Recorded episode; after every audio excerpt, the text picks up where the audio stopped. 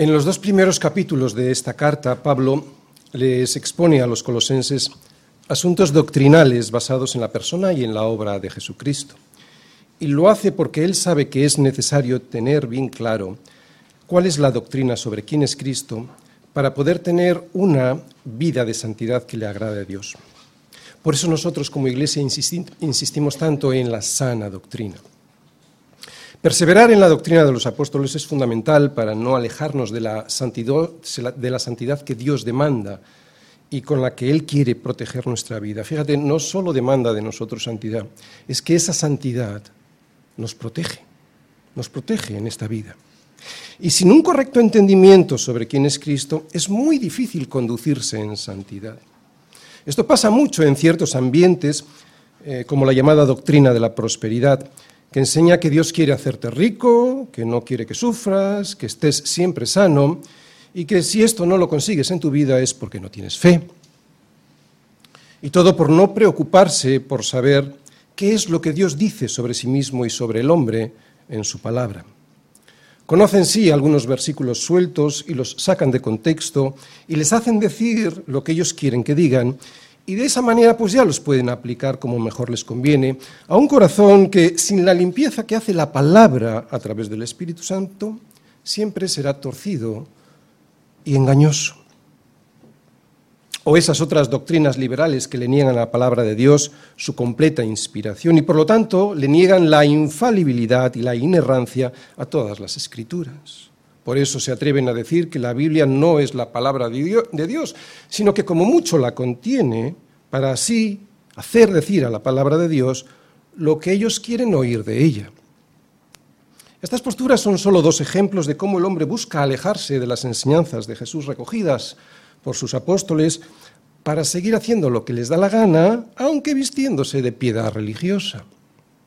Pero sin un correcto entendimiento sobre quién es Cristo, es muy difícil conducirse en santidad. Tenemos que recordar que los colosenses estaban cayendo en los errores de unos falsos maestros que se habían introducido en la iglesia y que les enseñaban que se podría conseguir una mayor santidad si cumplían ciertas normas y leyes, legalismo si tenían ciertos sueños y revelaciones místicas, misticismo, y si buscaban una mayor unión con Dios a través de privaciones y de penitencias que despreciaban el cuerpo humano, ascetismo. Pero Pablo les enseña que el cristiano no se define por lo que hace o no hace, sino por quién es, por quién es su dueño. Por eso lo primero que hace es, en esta carta, mostrarles quién es su dueño y lo que él ha hecho por ellos. ¿Quién es nuestro dueño, colosenses? Él es la imagen del Dios invisible, el primogénito de toda creación. ¿Por qué? Porque en Él fueron creadas todas las cosas, las que hay en los cielos y las que hay en la tierra, invisibles e invisibles, sean tronos, sean dominios, sean principados, sean potestades, todo, todo, todo fue creado por medio de Él y para Él y Él es antes de todas las cosas y todas las cosas en Él subsisten. Colosenses, este es vuestro Señor. Y esto es lo que ha hecho por vosotros. A vosotros que en otro tiempo eras extraños y enemigos en vuestra mente y haciendo malas obras, ahora os ha reconciliado en su cuerpo de carne por medio de la muerte para presentaros santos y sin mancha e irreprensibles delante de Él. Por eso, colosenses, si habéis resucitado con Cristo, entonces buscad las cosas de arriba, donde está Cristo sentado a la diestra de Dios. Y si eso es así, poned la mira allí en las cosas de arriba, no en las de la tierra, porque Cristo, al que habéis muerto, y vuestra vida está escondida con Él en Dios. Dice Pablo que hemos, muerto a nuestra vida antigua y que hemos resucitado a una nueva. Por eso el cristianismo no es una religión entendida esta como una serie de normas morales a cumplir, sino una relación muy personal con Cristo por medio de la fe que nos da una vida nueva de verdad para poder seguir sus pasos.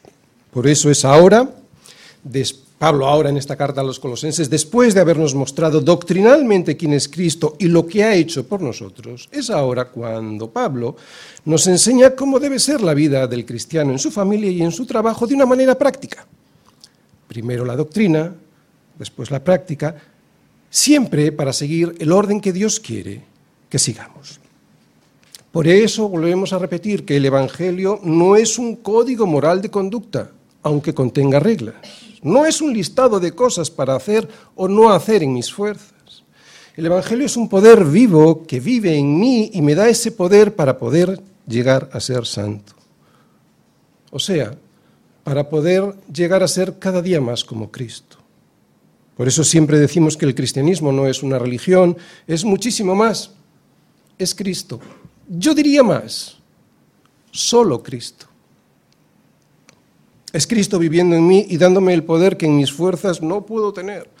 Por eso ahora Pablo, después de haber explicado doctrinalmente el Evangelio, después de haber explicado también de una manera práctica cómo debe ser la vida del cristiano en el ámbito del hogar y del trabajo, ahora se agarra en oración a aquel que es el único que nos puede ayudar en nuestras dificultades para poder seguir el orden que Dios quiere que llevemos en nuestra vida. Por eso, Colosenses, después de la doctrina y después de la experiencia práctica, versículo 2, perseverad en la oración, velando en ella con acción de gracias. Bien, como sabéis, lo último que hemos estado viendo a través de esta carta ha sido el orden que Dios quiere para el matrimonio, para la familia y en el trabajo. Y el domingo pasado dijimos que para estas cosas, ¿quién es suficiente? Pues claro que nadie es suficiente, ¿verdad? Por eso Pablo nos dice que necesitamos la oración. Necesitamos la oración para que el poder de Dios se manifieste en el hogar y así poder vivir el Evangelio en casa, para que los hijos puedan obedecer a sus padres, para que los padres no exasperen a sus hijos cuando les educan y así no se desalienten, para que los empleados puedan trabajar de corazón y obedecer a sus jefes en todo, y para que los jefes puedan ser justos y rectos con sus empleados. Para todo esto no solo necesitamos la doctrina, no solo un código moral de conducta, sino la oración, la oración de un hombre nuevo. Y Pablo nos enseña que esta oración debe ser en síntesis y muy resumida, fijaros qué frase tan corta, ¿verdad? De la siguiente manera, perseverad en la oración, velando en ella con acción de gracias. La oración de un hombre nuevo. ¿Cómo tenemos que orar? Colosenses 4, versículo 2. La mayor parte de nuestra vida la pasamos en el ambiente familiar y en el trabajo, ¿verdad? Esto significa que es ahí donde tenemos nuestra principal misión. Ese entorno es nuestro principal campo misionero y todos sabemos lo difícil que es dar testimonio en la familia y en el trabajo. Es cierto que la oración tiene que abarcar cualquier ámbito de la vida, pero es interesante ver cómo Pablo nos pide a los colosenses que oremos y lo hace justo después de habernos exhortado sobre cómo quiere Dios que nos comportemos en el hogar y en el trabajo. Somos salvados para servir, para amar. Y amar, servir, es morir. Morir a uno mismo. Así pues, tiene mucho sentido esta exhortación a la oración para poder servir y servir bien en casa y en el trabajo. Sin orar, sin pedir a Dios su poder para poder tener su mismo carácter muriendo a nosotros mismos, es imposible llegar a amar y amar es servir. Bien, el esquema que vamos a ver es el siguiente. Eh, la primera parte que vamos a ver ya la vimos el domingo pasado, pero lo vamos a poner ahí. Primera parte, una introducción a la oración comunitaria. Vimos la definición de oración, también vimos la historia sobre la oración comunitaria, vimos los propósitos que Dios tiene con la oración comunitaria y también cómo debemos orar cuando estamos en una reunión de oración. Lo que hoy veremos será la enseñanza que podemos extraer de este versículo 2 y que nos muestra cómo ha de ser cualquier oración, no la comunitaria, sino cualquier oración en general. Y este es el esquema, es la segunda parte. Enseñanza sobre la oración. Primer punto, ¿cuándo hay que orar? Segundo punto, diferentes tipos de oración. Tercer punto, ¿cómo hay que orar? Y aquí lo vemos en el versículo este, es tenemos que orar perseverando, velando y siendo agradecidos. Comenzamos pues esta segunda parte. Enseñanza sobre la oración. Perseverad, colosenses, en la oración, velando en ella con acción de gracias. Oye, ¿os habéis fijado? ¿Qué capacidad tiene el apóstol Pablo para sintetizar en tan solo una frase y con muy pocas palabras verdades tan profundas? El domingo pasado, en la predicación sobre este versículo 2, que centramos en la oración comunitaria, ya explicamos muchos aspectos de la oración que hoy no voy a volver a repetir. Por eso estas dos predicaciones sobre este versículo se complementan una con la otra. En este versículo 2, Pablo nos muestra cómo hay que orar. Pero además de esa pregunta que vamos a responder hoy, cómo hay que orar, hoy voy a intentar responder a otras dos cuestiones. ¿Cuándo hay que hacerlo? ¿Y qué tipos de oraciones vemos en la Biblia? Y para eso vamos a ir todos a Efesios 6, versículo 18, que como sabéis es el versículo paralelo a este que estamos viendo, porque allí Pablo nos amplía esta enseñanza con algo más de información.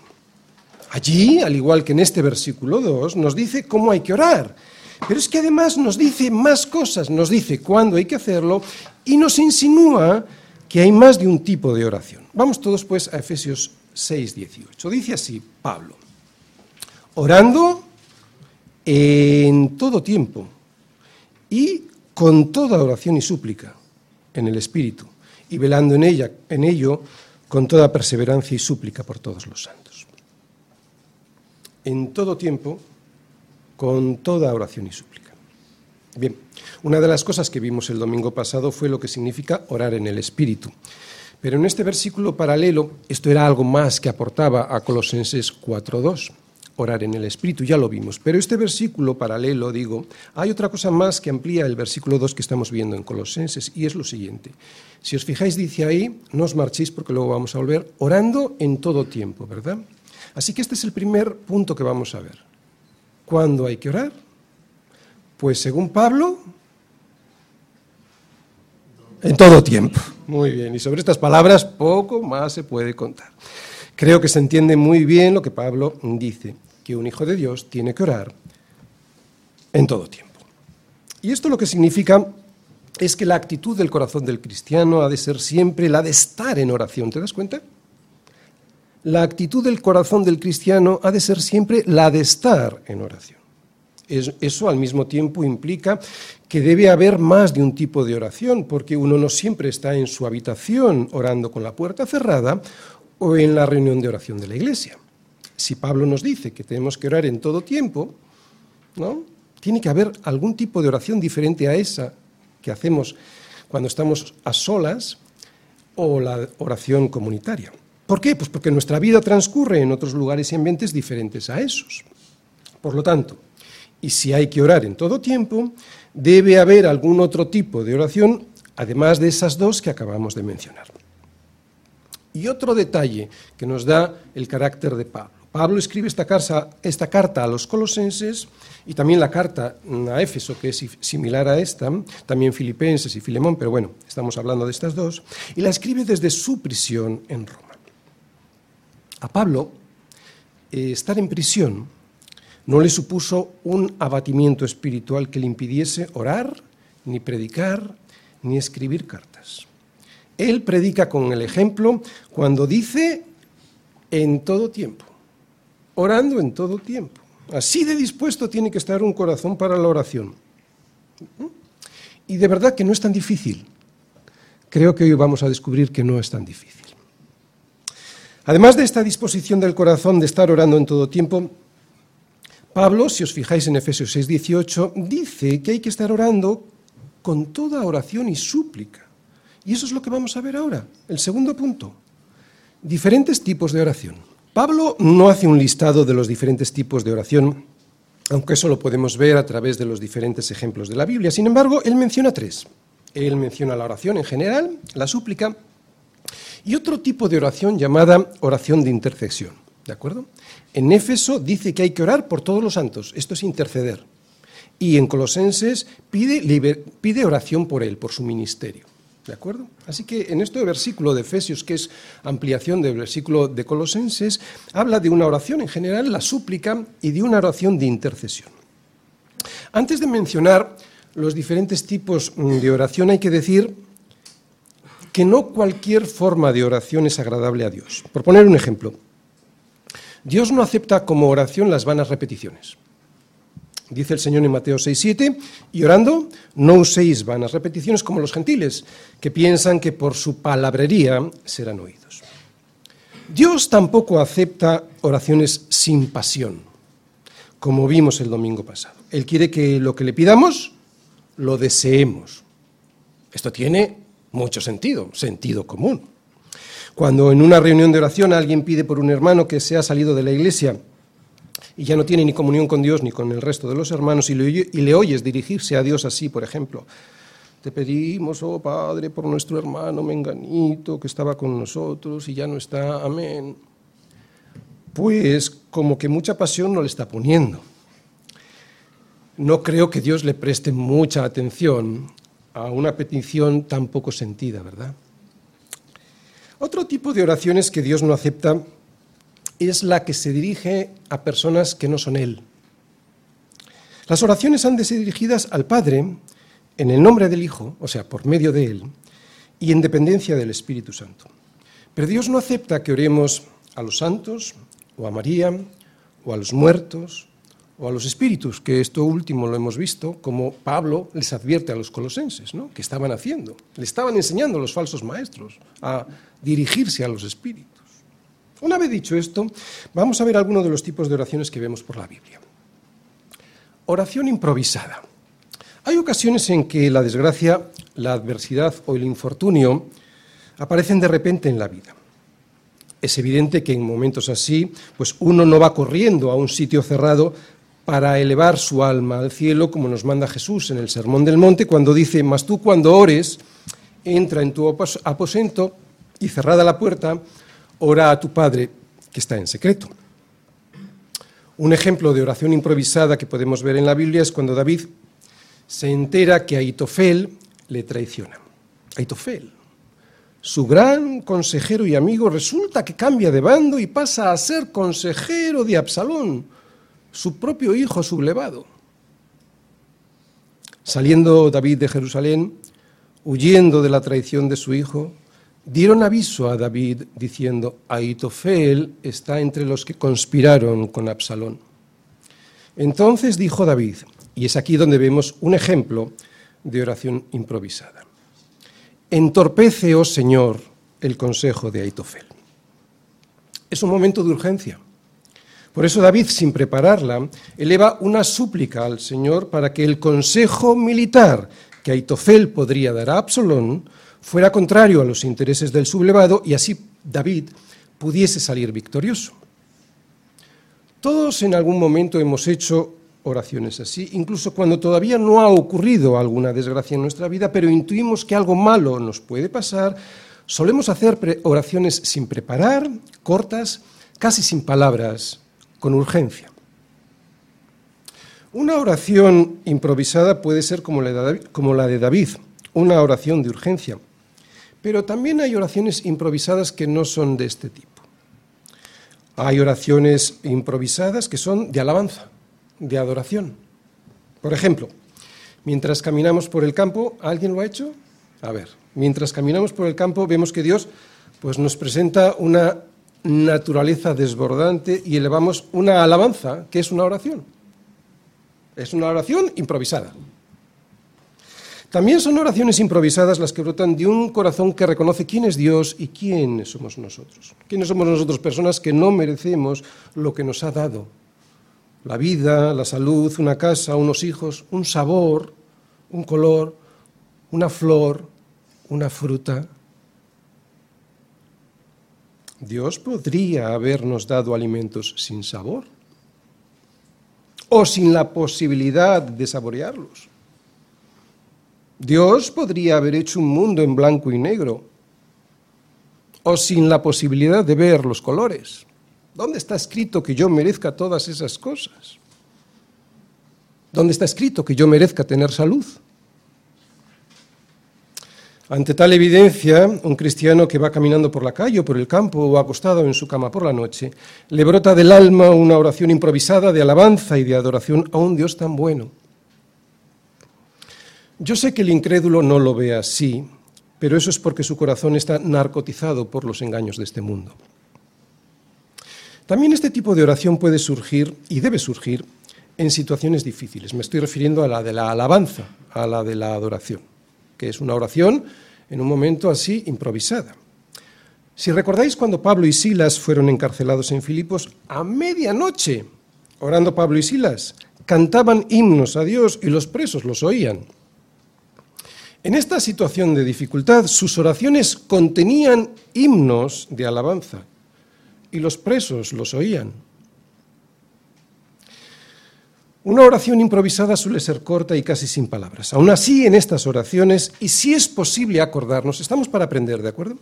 Y si es posible acordarnos, debiéramos dirigirlas al Padre en el nombre de Jesús, o sea, por medio de Él, por sus méritos, y siempre en dependencia del Espíritu Santo que nos ayuda en la oración, nos recuerda qué decir y en ocasiones hasta clama por nosotros con gemidos indecibles cuando no sabemos qué pedir aunque esto último es otro tipo de oración. Siguiente tipo de oración. Oración sin palabras. A veces las oraciones pueden ser sin palabras. Son momentos de gran angustia o de gran confusión espiritual en los que no sabemos qué decir. Entonces el Espíritu nos ayuda en nuestra debilidad, pues ¿qué hemos de pedir como conviene? No lo sabemos, pero el Espíritu mismo intercede por nosotros con gemidos indecibles. Hay muchos ejemplos de este tipo de oración en la Biblia. Con solo buscar en una concordancia la palabra gemido, te salen muchas de estas oraciones del pueblo de Dios. Por ejemplo, cuando el pueblo de Israel estaba esclavo en Egipto y oyó Dios el gemido de ellos y se acordó de su pacto con Abraham, Isaac y Jacob. Y en los Salmos podemos ver varias oraciones sin palabras. Por ejemplo, cuando David le pide a Dios, escucha, oh Señor, mis palabras, pero también considera mi gemir. Ah, considera mi gemir. O en este otro salmo en el que el Señor promete escuchar por la opresión de los pobres, por el gemido de los menesterosos. Dice el Señor, ahora me levantaré, pondré a salvo al que por ello suspira. ¿Un gemido? Un suspiro, un lloro, pueden ser una oración escuchada por Dios. Cuando un bebé llora ya sabemos qué le puede estar pasando. O tiene hambre o tiene sueño, hay que cambiarle los pañales. Esto lo saben muy bien un padre o una madre. Pues con Dios pasa igual. Y a veces no hace falta ni llorar. A veces con la actitud es suficiente. Cuando caminas por la calle y ves a un hombre sentado de rodillas, ya sabes cuál es su petición. Tiene hambre. No le hacen, falta las palabras para que entendamos qué es lo que está pidiendo. Pues con Dios pasa igual. Así que una oración sin palabras también es una oración que Dios puede escuchar.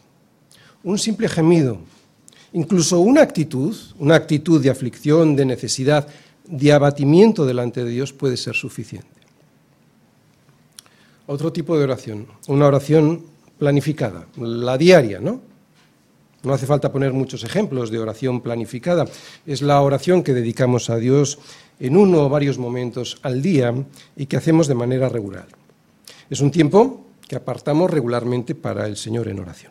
Por la mañana, justo antes de levantarnos o al levantarnos o incluso antes de dormirnos, suelen ser los momentos que dedicamos para orar a Dios. El modelo del Padre Nuestro que Jesús nos dejó es un ejemplo de oración planificada que se hace en lo secreto. Esta es una oración diferente a las que hacemos en la iglesia cuando estamos todos reunidos, ¿no? El domingo, o en la iglesia en las reuniones de oración. Porque la oración comunitaria la hacemos delante de los demás, ¿verdad? Pero quiero explicar algo porque es evidente que cuando el Señor nos dice que oremos en nuestro aposento con la puerta cerrada, no está hablando tanto de una cuestión formal, ¿no? sino que está hablando de una actitud de corazón. O sea, que no hay que hacer las cosas de tal manera que seamos vistos por los hombres con la intención de parecer lo que no somos. Eso es de lo que está hablando Jesús. En ocasiones podemos ver en la Biblia cómo Jesús se retiraba a orar en lo secreto para estar él solo con su Padre. Otro tipo, la oración comunitaria. Este tipo de oración en que toda la iglesia, o a poder ser casi toda la iglesia, puede ser en, un mismo momento o puede ser en diferentes momentos, ¿no? como nuestra iglesia, que tenemos oración de hombres, de mujeres, en las casas, en la iglesia. Pero toda la iglesia, a poder ser toda la iglesia, se reúne a orar, estando en comunión unos con otros, ya la explicamos ampliamente el domingo pasado. Oración de intercesión. Este tipo de oración que veremos en los versículos 3 y 4 y que expondremos con amplitud el próximo domingo, Pablo nos la explica así. Orando también al mismo tiempo por nosotros, para que el Señor nos abra puerta para la palabra, a fin de dar a conocer el misterio de Cristo, por el cual también estoy preso, para que lo manifieste como debo hablar. Vemos pues que ahí tenemos un tipo de oración que es oración de intercesión. Hemos visto en el primer punto cuándo hay que orar, en este segundo punto hemos visto diferentes tipos de oración y el tercer punto, cómo hay que orar. ¿Cómo tenemos que orar? Pero no tanto en la forma externa de la oración, que eso ya lo acabamos de ver, sino el contenido profundo de la oración. No tanto lo que pido, sino cómo lo pido, pero no en la forma, sino en lo interior del corazón. O sea, ¿con qué espíritu tengo que orar? Ya sea en mi oración comunitaria con los demás hermanos o en mis oraciones diarias en las que estoy solo con el Señor. Pues Pablo nos dice que perseverando, velando y siendo agradecidos. Si volvemos a leer ese versículo 2, dice, perseverad en la oración, velando en ella con acción de gracias. Vamos a verlo primero, perseverando. Yo creo que todos aquí sabemos que Dios no necesita que le pidamos nada, ¿verdad? Dios no necesita que le pidamos y mucho menos necesita que le insistamos. Entonces, ¿por qué nos lo pide? Pues porque esto nos trae beneficios a nosotros. Vamos a ver varios propósitos por los cuales Dios nos pide que perseveremos en la oración. Primero, podemos descansar. Nos da descanso. La perseverancia en la oración hace que descanse nuestra alma. Fíjate cómo lo dice Pablo en Filipenses 4:6. Por nada estéis afanosos, sino sean conocidas vuestras peticiones delante de Dios en toda oración. O sea, cuantas más oraciones mejor, siendo perseverante en toda oración y ruego con acción de gracias. Lo que entre líneas Pablo nos está diciendo es que la oración con ruego, con súplica, con perseverancia, con toda oración, hace que descansemos de nuestras angustias al dejarlas en las manos del Señor. ¿Has experimentado esto? ¿Descanso cuando eres perseverante en la oración? Bueno, pues ya ves, el primer propósito es descansar. Segundo propósito, dependencia. Otro propósito que nos enseña el estar perseverando en la oración es que aprendemos a depender del Señor. Hay un ejemplo de este tipo de perseverancia que es muy desconcertante en la Biblia me refiero, pero que bajo este prisma de la perseverancia se entiende muy bien. Es el caso de la mujer cananea a la que Jesús no quería atender su petición. Fue donde Jesús le clamaba misericordia por su hija, importunaba a los discípulos hasta el punto que le pidieron al Señor que la despidiera, porque no dejaba de dar voces. Pero el Señor no solo no la atendía, sino que él respondiendo dijo, no soy enviado sino a las ovejas perdidas de la casa de Israel.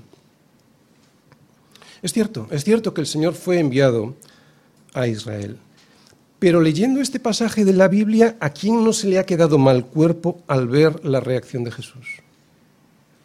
Pero el Señor con este retraso tiene algo, un propósito bueno. Él quiere que dependamos de tal manera de Él que no demos por hecho que nos va a responder, porque yo lo valgo. Y esto me enseña otra cosa, humildad. Tercer propósito. Esta dependencia del Señor me enseña humildad. Yo no soy nada, nada más que su creación. Él no me debe nada. Y todo lo que recibo Por gracia lo tengo, por gracia. Saber esto me hace humilde. Sé que Dios es muy bueno y eso me hace vivir confiando humildemente en su provisión. Cuarto propósito, sabiduría. Sabiduría a la hora de pedir. La perseverancia en oración me enseña a pedir lo que conviene. ¿Sabías? Si no, yo te aseguro que le estaría pidiendo siempre hasta la más mínima de mis ocurrencias. Claro, como siempre recibo lo que pido, pero como sé que no es así, economizo mis peticiones y pido aquello que realmente le importa a mi alma. Es lo que dice Santiago 4.3. Pedís y no recibís. ¿Por qué? Porque pedís mal, para gastar en vuestros deleites.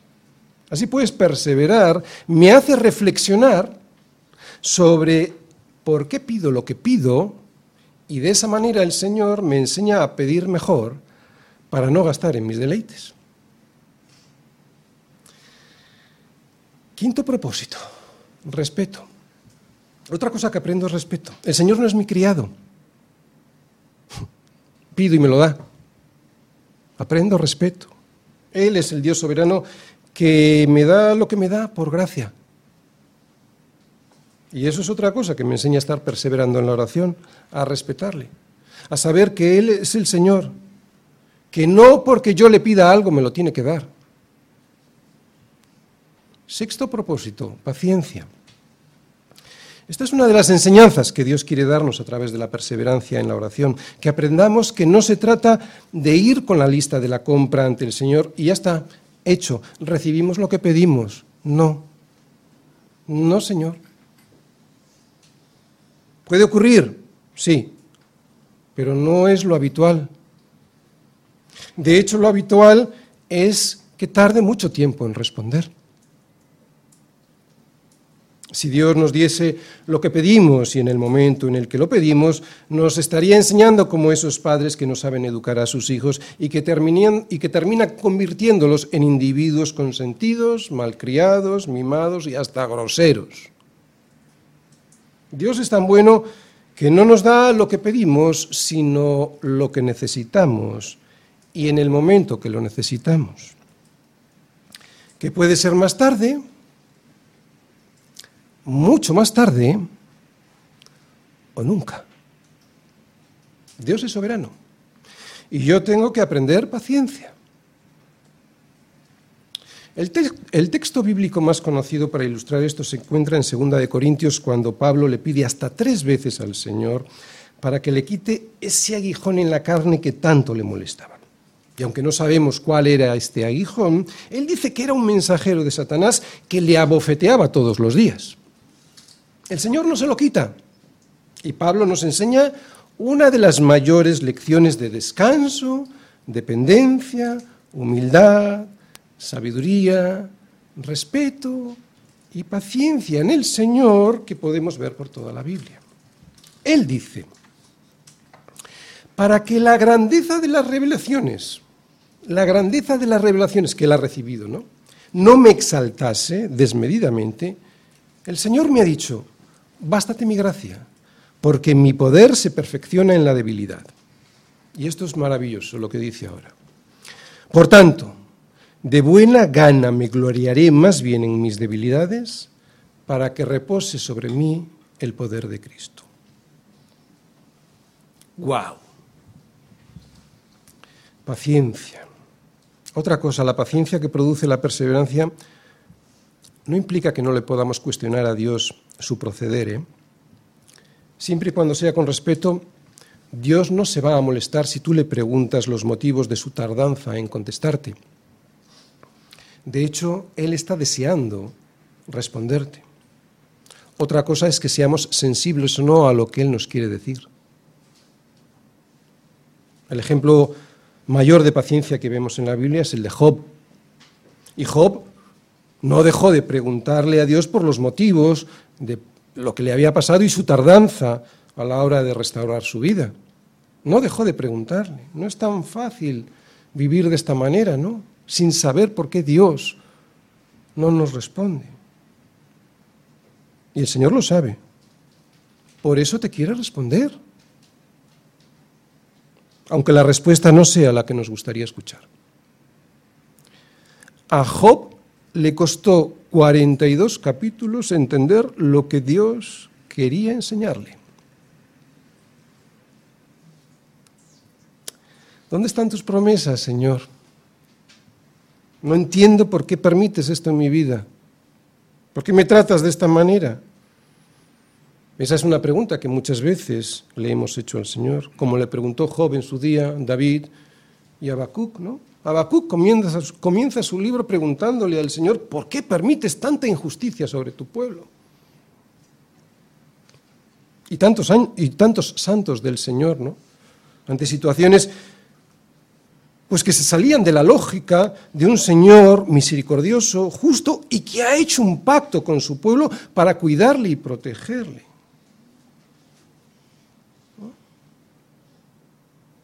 Un Dios que odia la injusticia y de repente ves que está permitiendo la injusticia. Pues puedes preguntarle, porque te quiere responder.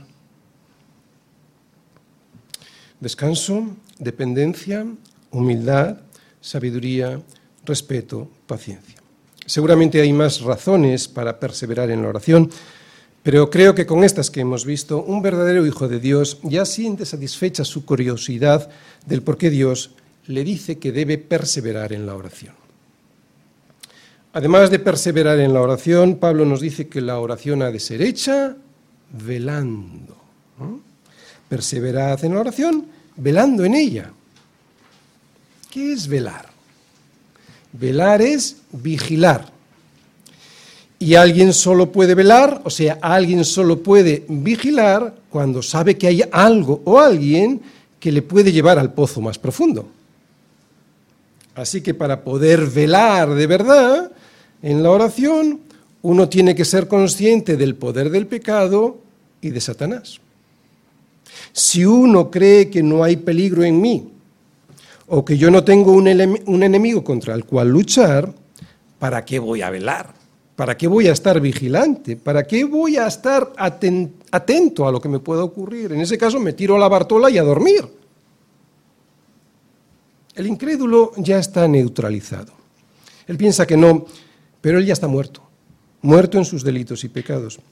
Por eso no solo no está vigilante, sino que colabora en su propia destrucción. Pero el Hijo de Dios no. El Hijo de Dios está vigilante y está vigilante para no ser destruido. Perseverar en la, oración, velando en ella, es estar alerta sabiendo que hay un enemigo poderoso que anda rondando para destruirme. Y esto lo expresa muy bien Pedro en Primera de Pedro 5.8 cuando dice, sed sobrios y velad. ¿Por qué? Porque vuestro adversario el diablo, como león rugiente, anda alrededor vuestro buscando a quien devorar. Así que tengo que perseverar, tengo que estar alerta, o sea, velar, sabiendo que estoy en una guerra, y tengo que orar mostrando agradecimiento, que es lo siguiente que vamos a ver. El versículo 2 dice así, perseverad en la oración, velando en ella, con acción de gracias, siendo agradecido. Fijaros, esta carta a los colosenses es una carta muy pequeña, muy pequeña. Y hasta en cinco ocasiones nos exhorta a ser agradecidos en todo. Algo de importancia tendrá ser agradecidos. El agradecimiento es una de las características más relevantes del carácter cristiano. Tal es así que cuando Pablo en Colosenses 3 describe cómo es el nuevo hombre que ha de estar revestido en Cristo, termina con estas palabras. Y sed agradecidos, casi como resumen. Él dice, soportaos los unos a los otros, perdonaos los unos a los otros, vestíos de amor, que la paz de Dios gobierne vuestros corazones. Y después de esto y de algunas características más del nuevo hombre, Pablo termina diciendo, y sed agradecidos. Qué importante es ser agradecido. Alguien agradecido de verdad nunca está triste, ni quejicoso, ni amargado por muchos dolores o problemas que tenga. Qué agradable es vivir con alguien permanentemente agradecido a Dios. A esa persona un gozo profundo le sostiene aunque tenga en el corazón una pena muy grande. No digo que sea fácil. Lo que digo es que el agradecimiento ha de convertirse en un hábito. Qué importantes son los hábitos. No hacen al monje, pero ayudan. Sí, mira, cuando alguien está habituado a reñir, riñe. Cuando alguien está habituado a gritar, grita. Cuando a alguien le han enseñado a robar, roba habitualmente. Cuando alguien está enseñado habitualmente a dar gracias por todo, esa persona da gracias por todo. No es fácil, pero es así de simple. Por eso cuando estés en oración no te olvides siempre, y ahora ya lo centramos en la oración, no te olvides siempre de hacerlo con acción de gracias, porque cuando uno se habitúa a ser agradecido, el agradecimiento termina siendo una parte de su carácter y eso es muy agradable para los demás y es la voluntad de Dios. Esta semana estuve atendiendo a unas personas que necesitaban ayuda. Estuve cuatro días dedicándoles mi tiempo. Yo no esperaba que me diesen las gracias, pero sin duda una sonrisa o un gracias cuando yo finalicé mi ayuda, me hubiera refrescado el alma. Cuando alguien no está acostumbrado a ser agradecido, las cosas que recibe, las recibe como si se las mereciera. Y no hay cosa más horrible que tener este carácter delante de Dios, la soberbia del porque yo lo valgo. Pero Dios resiste a los soberbios y de gracia a los humildes. Dios resiste a los soberbios y da gracia a los humildes. Si la gratitud no fluye naturalmente en la vida de alguien que se llama creyente y por lo tanto tampoco fluye en su vida de oración, o sea, dando gracias por todo, yo dudaría que esa persona sea cristiano. Una vida de oración agradecida nos hace sensibles. Este es otro de los propósitos también. Una vida de oración agradecida nos hace sensibles, hace que nos demos cuenta que cualquier circunstancia, ya sea pequeña o grande, grave o menos grave, tiene un significado que Dios va a convertir, quiere convertirlo en bueno y por lo tanto una razón para alabarle. Te recuerdo la respuesta de Pablo ante su aguijón en la carne. Por tanto, de buena gana me gloriaré más bien en mis debilidades para que repose sobre mí el poder de Cristo. Con una respuesta así de agradecida, Pablo transforma una cosa mala en una cosa buena y le da la gloria a Dios. ¿Cuántas cosas debemos agradecer a Dios, no?